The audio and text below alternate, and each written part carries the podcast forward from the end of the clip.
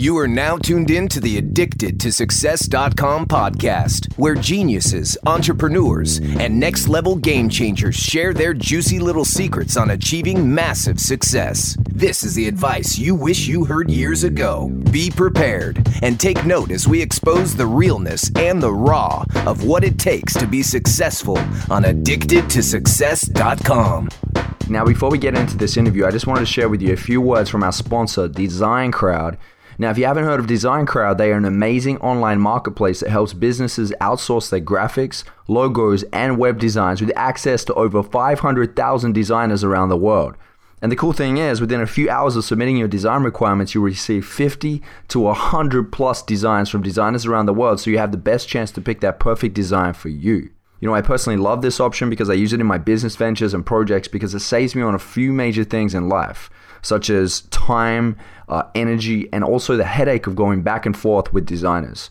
You know, the great thing about Design Crowd is it's affordable, it's scalable, without you even needing an in-house design team, which I absolutely love, and it's that flexibility of going to it whenever you need. So the good folks at Design Crowd are kind enough to offer you as an exclusive Addicted to Success listener the VIP custom design upgrade pack which will save you over $100 on a deluxe project for any type of custom design including logos, business cards, websites, flyers, and emails. So head over to designcrowd.com slash success and the promo code is success. That's S U C E S. Okay, now let's get into this interview. Ladies and gentlemen, welcome to the Addicted to Success podcast. I'm your host, Joel Brown, and today we have the motivational speaker, incredible author, and all round out of this world dude. I actually had the opportunity to meet him at Bulletproof Cafe last week. We just bumped into each other and we've been meaning to meet each other for so long. This is Kute Blackson. Kute, What's up, welcome, bro? Mate. It's good to be here, man. Destiny collided us in, moment, in a moment of coffee. Even though I didn't have any coffee, destiny brought us together. Not just any coffee, man. Bulletproof coffee. All right. Yeah, you know it's uh, it's awesome to uh, be in a space, you know, at the moment, you know, you and I are millennials and we have a lot of these millennial thought leaders uh, coming up right now. And it, it, seems a lot of people in this space around our age group are really putting their books out now and they're moving to that next level. And so I've noticed that you've been putting, you know, a number of videos out. Um, you're actually in the Rise Up film uh, with me that's coming out later this year and a lot of people been talking. A lot of people been saying, you know, Kute Blackson, you got to check him out. You know, he's a great speaker yeah. and so on. So uh, it's great to see, uh, you know, see you in person, meet you in person, and I'm excited for your book, man. It's called You Are the One. That's and right. I saw the trailer for it as well. If you haven't seen the trailer, go to kuteblackson.com. That's K U T E blackson.com and the trailer's awesome, man. I love how it's like the government's not going to help you, and your best friend's not going to help you, and this isn't going to help you. You are the one. You have to help yourself. No one's coming. No one's coming. no one is coming.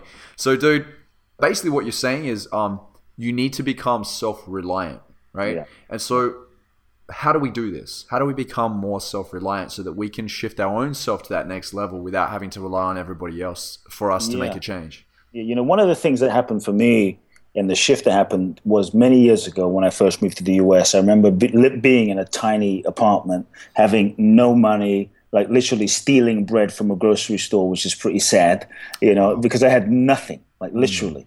Uh, and I remember being in my living room. It was it was my whole house, which was you know, three four hundred. That means five hundred square feet. I mean, it was tiny, and being mad at the world, being pissed off at God, being mad at my, my father for not being there and being supportive and felt like no one had my back basically. And i remember being in my living room just crying just really crying and feeling to be honest feeling completely sorry for myself and feeling like god oh, like if i did this meditation and if i did this mantra if i did this prayer if i was a good person then like god owed me my dreams or my destiny. And and i and i realized i had this kind of entitlement mentality. So I think one of the shifts that we have to make is giving up any sense of entitlement. And the shift that happened for me in that moment, but you know, my book's about some of my journeys to India, but the shift that happened for me was this idea of like no one owes you anything. Mm. And when I really took on that paradigm, like God doesn't owe me anything. You know, well, why doesn't God owe me anything? Because we've been given everything. We've been given hands and ears and eyes and so much potential. We are being lived and breathed in this moment by the same force that ignited creation. I mean, we've been given so much within us, so much resources. What else do we want? You know, and I looked at, um, I was mad at my father. It's like, well, he owes me a phone call. He owes me this. He owes me money. He is like, the reality is, he gave me life. What, what else do I want? He gave me life. And if that's all he gave me, that, I mean, he gave me way more than that, but it's, it's like enough. And I saw how entitled I was and how incredibly ungrateful I was for yeah. everything that I, that I already am yeah. and everything that I had. So that shift happened. And when I realized that, there was an awakening, there was an opening, there was a, a reclaiming of my power, there was a profound opening and awakening to gratitude. And we hear about gratitude, gratitude, gratitude. But what I also saw was my ego. It was a very spiritual moment, Joe. It was like my ego was resisting full gratitude, living in the totality of of gratitude because it was almost as though my ego wanted to create this separate sense of self from life because if I was to really be in gratitude for existence, for what's living and breathing me and us all, it, it's almost like I would have to surrender to the process of life, to surrender to what is living, which which would sort of end this sense of uh, like meanness, you know, separation. And it was a profound moment. So, uh, giving up entitlement, no one, no one's going to to do it for you. No one owes you anything. Was a real, real freedom, and it, and it, it allowed me to reclaim my power. And when I went to, to India, which I write about in the book a lot, when I went to India, I spent time in the slums. You know, I know you've been, you know, different parts of the world and you, yeah. we see people who have nothing. And I spent time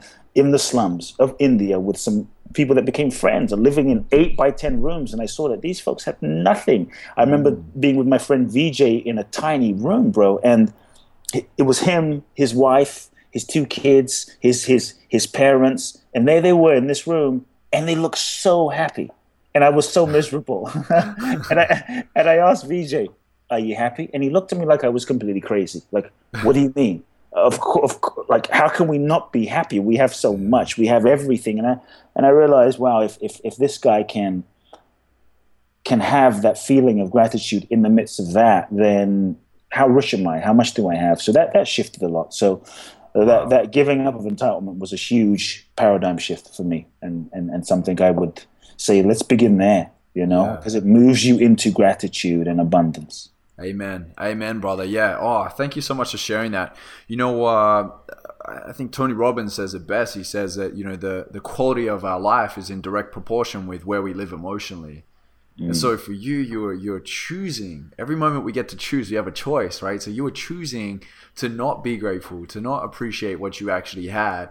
And so yeah. I, I just want to take it back because I love that you shared that how you were in the living room in LA. I mean, I understand why you probably be like struggling a bit or, or, or having uh, problems with bills and that because the prices in LA just keep going up. I get that. so for rent and that, it's, it's crazy. It's just going to keep going. I speak to a lot of people out here and they I mean, I'm okay, but it's like just to hear their stories, like, wow, okay, um, I get it. But just take us right back to that point. Like, how did you become conscious in that moment? What was it that was? I know that everything is based off like a decision. You you made a, a decision in that moment that you've had enough. Like, was it just that you looked at the pain and you're like, that's it? Yeah, I, I was in so much pain. I was. I was in pain and I was crying, and there I was, just like wrapped up in. Like, here's the key thing: wrapped up in myself and I ah. re- and I realized that I was in so much pain, and, and and all I was really thinking about, bro, was myself and my need and my dream and what can I get and my bank account and my this. And it, mm. and I realized I was just totally obsessed with myself and maybe you know rationally, rightly so, because I didn't have anything, so I kind of needed to be, but I, I looked at that as as like, wow, maybe that's part of the reason I'm in such suffering you know. And then I'd go to India, like not shortly after I went to India, and I and and, and I saw a man who literally had no arms, you know, no, was blind. Had I write about this in the book. No, no, blind, no arms, no legs, and he was singing, like singing his heart out, just singing in gratitude for life. And I watched this man for like eight hours a day for like a week and just wept because this guy who had seemingly nothing mm. was in ecstasy and it and, and it was so clear that his focus wasn't fixated on himself. He wasn't in a state of selfing, contraction, self obsession. And I saw that part of what creates suffering is our own self obsession. And, and I saw that, you know, and I started seeing my own obsessive mind, my own uh, focus on myself.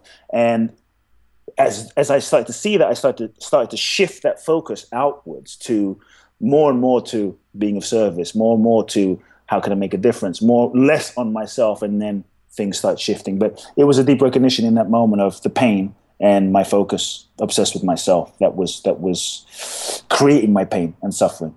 Yeah, yeah, wow, that's so powerful. You know, I think that uh, it should be mandatory for people especially in a, in a space of like self development or a, any space where it's like you want to become a leader in some way, you want to lead, to actually go to a third world country and experience that. If you want to be somebody that stands up front and says it is about gratitude, it's about appreciation and so on, I think it definitely should be mandatory. For, for sure. I've learned so much from third world countries, man. Just my experiences in, uh, well, even like Bali, Indonesia, this 90 year old woman carting rice, carrying rice on her head, and she had no shoes on, and she was like hopping and skipping her way down the road, you know, because she was she was happy. She was yeah. working the 10 hour shift to feed her family, and it was home time, and she had done her work for the day. And mind you, these guys work like six, seven days a week. Same yeah. thing in India. Yeah. So, uh, yeah, non, non-stop, yeah. non-stop. You know, and I, I think I think I think in some of those cultures, you know, I think you're so right.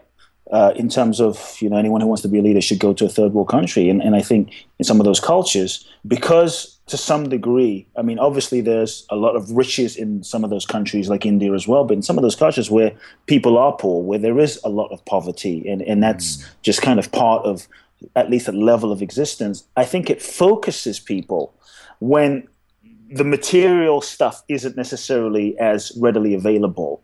You know, it focuses people's attention inside. Yes. You know, it forces us to we don't have the luxury to distract ourselves with the, the you know thousand dollar phone or the bling or, or, or, whatever it might be that money yeah. can so called buy. Yeah.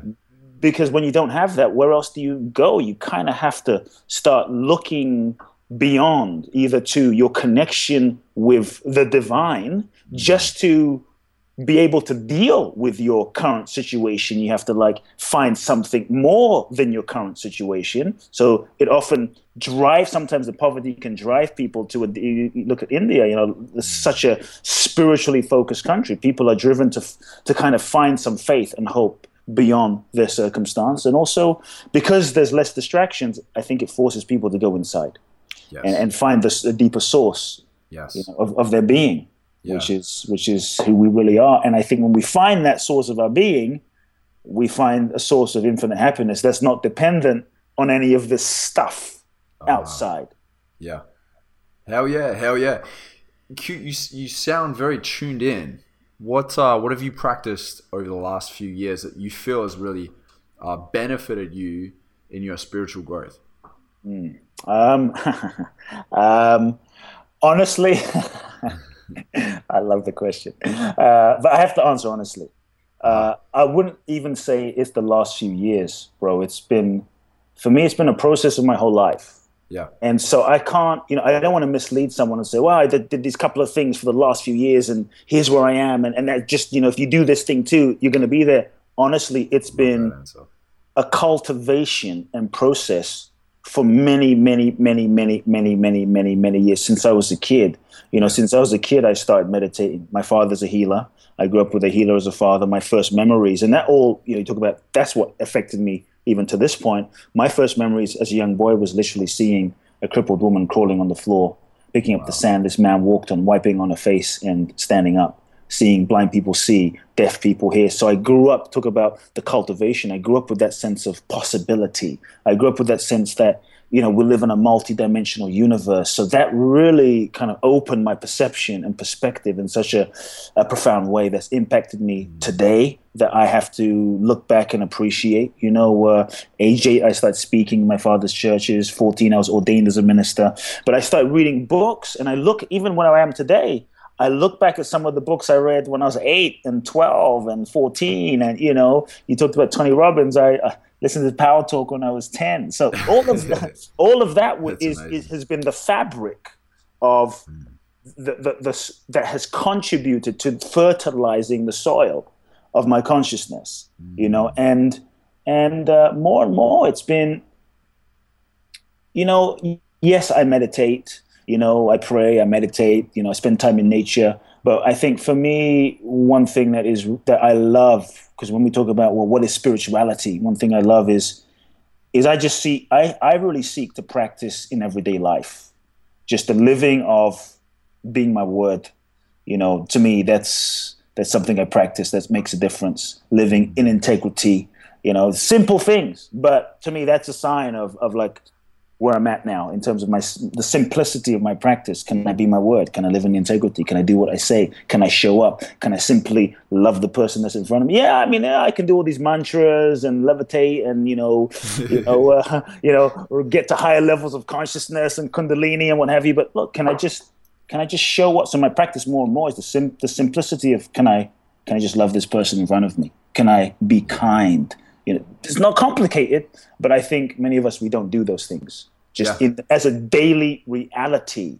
And I think that when we do that, then we get to my path has been how can I integrate spirituality into the daily nitty gritty of my everyday life? No separation between divine and regular living, sacred and profane. You know, like maybe how can I make going to the toilet as as, as spiritual as going to the temple? You know, and, and, and then and, and finding that integration between spiritual and worldly. So that's been really a part of my path to embrace mm. every moment as a spiritual moment, to embrace life itself as a as a temple, you know, as a temple yeah. without walls, you know. So that that's been uh it's been my practice, man. The life practice. Wow, a temple without walls. Wow, wow, wow, wow. That's deep, man. You're going deep now. I love it. You know, love it. you know, you know, w- where it really hit me, just to, just to kind of you just trigger something. The temple without walls. Where I really learned that was when I was in India. I spent the first time I was in India. I shaved my head you know, had a backpack, had these visions of being like Mother Teresa. I mean, no, no, no ego in that, right? I was like, I wanted to be Mother Teresa, and uh, big ambitions, man. Big ambition. so, so I, I, spent time with one of my mentors. He was 80 years old at the time, and uh, 82 actually, and he was the the the oldest living disciple of Gandhi. He's like 92, 94 now in that zone. An amazing, amazing oh, human being. He built like uh, 300 orphanages in India, does the largest eye camp in India. I mean, takes the poorest of the poorest kids. And I remember like spending two weeks with these kids, bro, and it literally killed me. I was ready to like give up the idea of trying to help anyone after that. Spending time with these kids who, you know, he found living in trash heaps with cats and dogs and and, and trash, you know. So these kids weren't very social. So they didn't really they didn't really appreciate my service. You know, so my ego was totally triggered. I didn't realize it at the time. And after two weeks, I had literally given up. And I said to him, his name was Dwarkaji. I said, Dwarkaji, I'm going to go to meditate by the Bodhi tree. He, his, his ashram is right where the Buddha got enlightened. So I was going to go meditate by the Bodhi tree. And he looks at me with such compassion. And he says to me, It's beautiful that you go meditate by the Bodhi tree where the Buddha got enlightened by the statue of the Buddha. But just make sure that your heart doesn't turn to stone. It's like, mm. whoa. Wow. Because because right here in this orphanage, yeah, these children here in front of you are living Buddhas, living Buddhas, living Christ, just waiting to be worshipped, loved, and served. Yeah. It was like the moment my life changed in that moment, and I realized, wow, wow, talk about the living temple. Like every moment is is that sacred opportunity, you know. That is wild. That is wild, man. It's uh, like you don't even need to go and sit under a tree for that, man. You know how many people I speak to that are like, I'm going to this mountain for this, or I'm going to that place for that, and this place to be in. It's like, man, there's opportunities all around you. I had somebody recently tell me that like you know they feel like they're living in the dark and they're living in you know there's they, they just don't can't see the light and so on. It's like there's light everywhere. When my yeah. friend says you create the tunnel, you know, mm-hmm. in your life. when it comes mm-hmm. to pain, when it comes to suffering, like what you get to choose every day. Um, mm. and, and, and, you know, there's so many beautiful things around us that we can learn from over and over. Uh, Joe Dispenza, he's incredible. I interviewed him uh, quite a while back, and he said maybe the problem is that we are just poor observers. Mm. We're so like into just checking out this and checking out that and overanalyzing. It's like sit back for once and just sit and chill and see it for what it is and watch yeah. the actions. yeah. And be still, you know, and um yeah. and, and, that's awesome, man, that you had that experience and you're sharing that with us now. That's uh that's great, man. Getting the exclusives. I love it, man. I love it. So so let's let's jump into the book real quick too. Um, you know, this is about your your latest uh you know gift that you're offering the world man it's a, a book is is a real deal i know you said that you you had worked on it for eight years, ten years, and it's the book yeah. that wasn't the, the the book from ten year ago. Ten years ago, it's the book now is like something new. So, um, yeah. just uh, just share with us, you know, what does the book really mean to you, and what should it mean for everybody else that picks it up? I mean, for me, the book is an expression of my heart and soul. I always knew I would write a book. Uh, when I first read my first self-help book when I was age eight by a woman called Shakti Gawain, Creative Visualization, changed my life. So I felt the power of, of of the word. I felt the power of a message. So I always felt a deep calling to spread a message of love and inspiration. Uh, a, call, uh, a book that would help people reclaim their power. A book that would help people create authentically. A book that would help people ultimately discover who they really are. Because what I found is, yeah, you can help people get what they want, but many times people will get what they want. But it's when they get it, they realize this isn't what I want. So we can get what we want based on who we think we are. But if we're not in touch with who we are, then what we want is going to be a little off. So, so for me, the foundation is really helping people connect to who they are, and who we are is not just this body, not just this conditioned form, not just what we identify ourselves as in terms of our stories, our past, our programming. What we are is infinite. What we are is soul. What we are is consciousness, pure consciousness manifesting as this amazing work of art called Joel, called Kute, you know, called called called whatever, you know, uh, Bernie, Hillary, Preston, Alexi, Christine. I mean, the list goes on. You know, Tony, Joe Dispenza. I mean, it's just we're all works of art. So I think part of my message in the book is to help people remember and get people to question who are you really? And from that if you as you realize that what you are is consciousness then then the whole game shifts from what can i get? What can i do? What do i want to what wants me? What wants to express through me? What wants to be given birth through me? And then part of our you could say you know, role in life becomes simply surrendering, getting ourselves out the way and allowing ourselves to be fully used. Because I think when we can go beyond the mind and go beyond the thoughts and go beyond this identified form, we tap into an infinite realm of pure potential.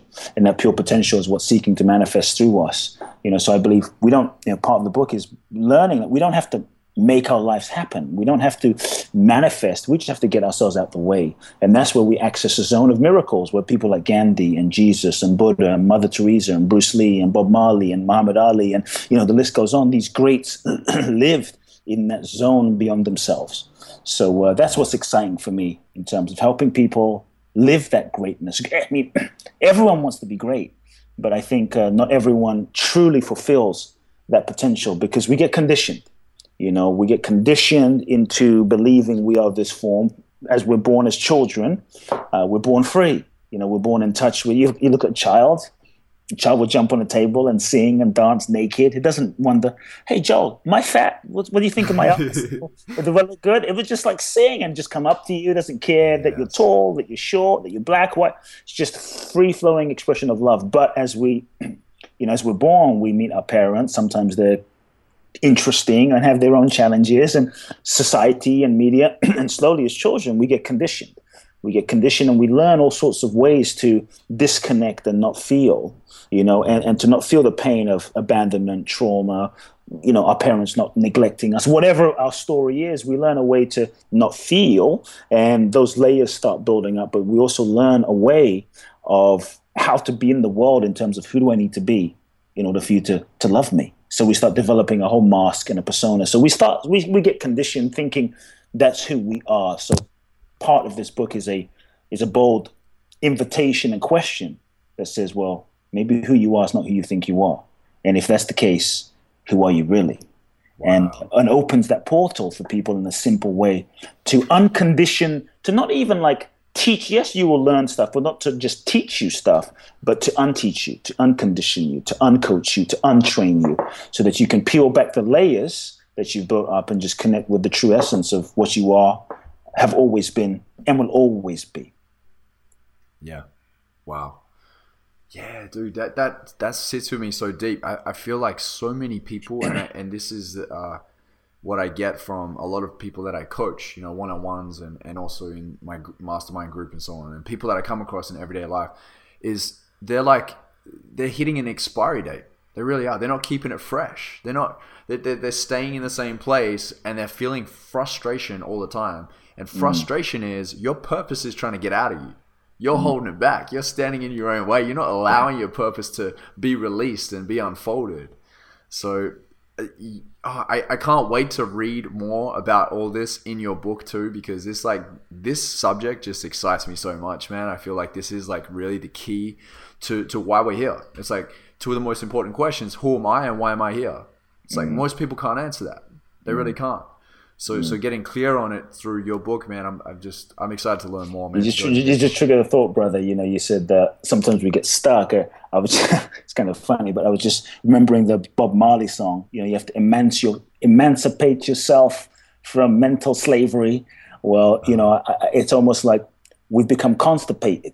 So you have to uncon- unconstipate yourself you know so you gotta that cleanse man you gotta, you cleanse have, you have a consciousness cleanse so that so that soul so that spirit so that life can just flow through you uh-huh you know, effortlessly gracefully yes. magically you know yeah that's beautiful man that is so beautiful uh, another point as well that I wanted to touch on with you because I noticed before you were talking about um, like who is this in front of me? Like how can I serve better? How can I contribute? How can I give more?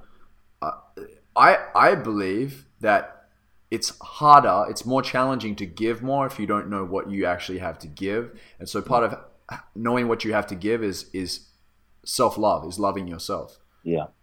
I know that you work with a number of people on the, the whole uh, topic of self-love. So just just give us a, a tidbit on what we can expect from the book in the way of self-love and the importance yeah. of it. Yeah. I mean, I think self-love is the foundation of all love you know and as uh-huh. when, and and i think as we get conditioned and programmed with all the stories and the layers and the thoughts and the judgments we start identifying and believing we are those layers. You know we are those uh-huh. stories. We are all of that sort of clothing that we built up. And then what we start doing is we start relating to that that persona as ourselves. And and then we start judging that. So what we're judging itself isn't even real. Huh. You know, what we're judging yeah. is itself not reality. We're judging an illusion, but we've forgotten it's an illusion because we become so identified with that illusion, and then that keeps us that keeps us reinforced in the illusory perception of me. Mm. So I think part of waking up is realizing that, and as we as we start questioning ourselves with love, as we start questioning who we are, like, is this true? Is this who I really am? You know, did I get that? We start feeling some of those feelings that we haven't felt, and we start letting stuff go. We start connecting to you talk about self love. We start connecting to the deeper dimension of ourselves, and I feel like when we're not in touch with who we really are, we seek love outside to try and get that sense of love outside from friends and relationships and romantic partners and fame and money and all these things outside, but yeah. they're never really fulfilling. But I think as we really start connecting with who we are, like at the depth of our core, at the real level of self, what we start to feel as we let the layers go is that what we are essentially is love. The self the real self with the capital S, not the ego little self, you know, that's always in competition and fear and separation, is love. It, it, it, like what we are is love, you know, and yeah. I think that's that's where, for me, the game shifts, and that's a process, that's a cultivation, but the focus has to shift as we start connecting deeper with with who we really are, and then at that level, we realize there's no separation mm. between me and you yep. between me and the person down the street. There's no separation. At that level, we're all one. And if if I know who I am and you know who you are, how how can there not be love? You know, how can there not be love? Because there's at that deepest level, there's only the self. There's only one of us here. There's only love that is present. So, mm. so that's one level of things. And I think when we realize that, uh, and we realize that we are, we have been created by consciousness, by the divine, by the infinite, whatever intelligence is creating all of existence. We are, we are a manifestation of love, and we are sort of divine art. So, how can we not love ourselves? You know, how can we not love what we are. We, we're art. And it, to me, it's not about one of the things that stops us from loving ourselves is we have this idea, this egoic idea that we have to be like perfect human beings, you know, like we have to be these perfect human beings that never feel sad, never feel angry, never feel, never have off days, never contract. But as human beings, there's no, perf- there's no perfection at the level of the, person, the, the personality.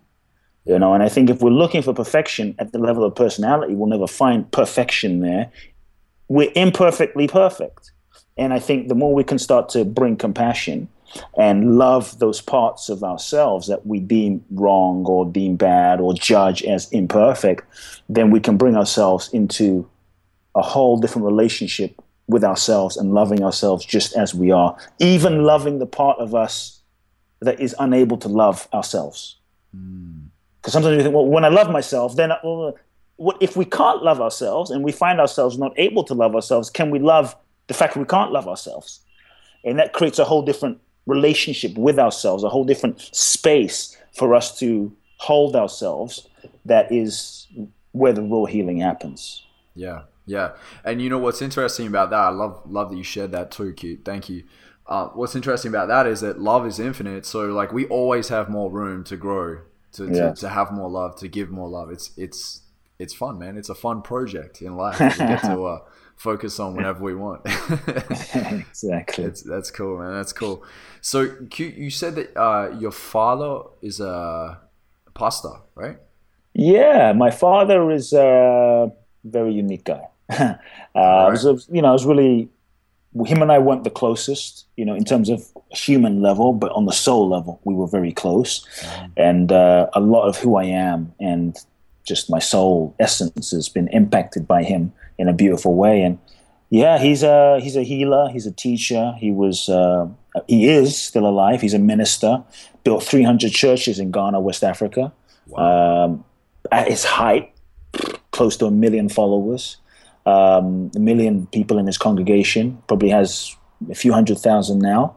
Uh, I built one church in London where I grew up, and it was a real unique you know, man, you look at people today like Michael Beckwith and, you know, New Thought teachers, pre Beckwith and before all of the secret, and before this movement, there was a whole generation of ministers in the US, people like Reverend Ike and Johnnie Colemon and um, Emmett, Emmett Fox and, you know, Unity, uh, Charles Fillmore. So my father was sort of part of that generation and uh, was a beautiful man, beautiful man.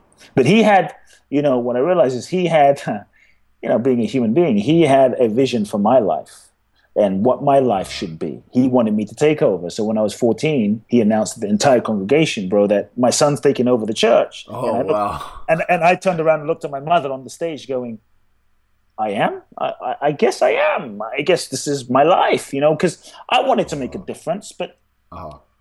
I, I guess I wasn't, it wasn't, you know, it didn't really feel right. So what I realized was this no shortage of people that will tell you who you should be. There's no shortage of people that will have expectations for your life. And uh, if we're not clear on who we are and what we want, uh, it's so easy to live someone else's life. It's so easy to become who someone else wants us to be. And uh, I had to really acknowledge it was really tough because I had to look at the fact that, uh, in terms of, I had to tell myself the truth. And the truth was, this is not the life I wanted. This isn't the life that my soul wanted. And it was terrifying because I love my father. And I felt if I told the truth to my father, we wouldn't have a relationship. We wouldn't speak. And uh, so it took me, as a young man, it took me about four years to muster up the courage to tell myself the truth and to tell him the truth. And I think one of the things that keeps us stuck, what, what I've seen working with clients around the world, is what keeps us stuck is all the ways we don't tell ourselves the truth all the ways we BS ourselves, all the ways we lie to ourselves, all the way we play this game, like the game of like, well, Joel, I, I don't really know what my I don't really know if this relationship is right for me. I don't really know what I should be doing with my. I don't really I'm confused. BS, we're not confused. There is a deeper knowing, but sometimes there's a fear inside of us that if I oh, if I really own my truth, then what will the consequences be? And we're afraid of that. So we lie to ourselves as an unconscious protection mechanism. So I think one thing to really shift our lives is to be willing to tell ourselves the radical, honest truth, even if we don't do anything about it. Even if we're just going to stay where we are, I know the truth. This isn't working for me. I'm going to keep doing it because I'm too afraid. But if we tell ourselves the truth, it begins the process the inner movement inside of us where we can't go back. So I, I, had to tell myself, my father, the truth. I had to tell myself the truth, and it was uh, transformational. It was difficult. We didn't speak for a couple of years. Uh, it was very challenging. You know, sometimes you think, oh, the the the, the romance the romance novel of you know you speak the truth and everything is hunky dory, and it's like not always, not always. You know, it was it was very challenging, and uh, but I felt that I feel as though when we speak the truth, ultimately the truth serves everyone, even though it's not doesn't seem that way at first.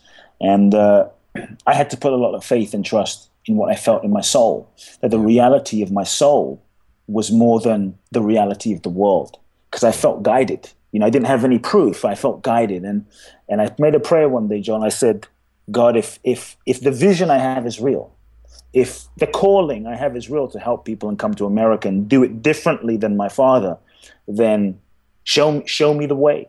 And literally days later, someone had in the a magazine. I looked in the back of the magazine. It was The Economist. I looked in the back of the magazine. It said the American government's giving away 55,000 green cards in the green card lottery. And cut a long story short, I won a lottery.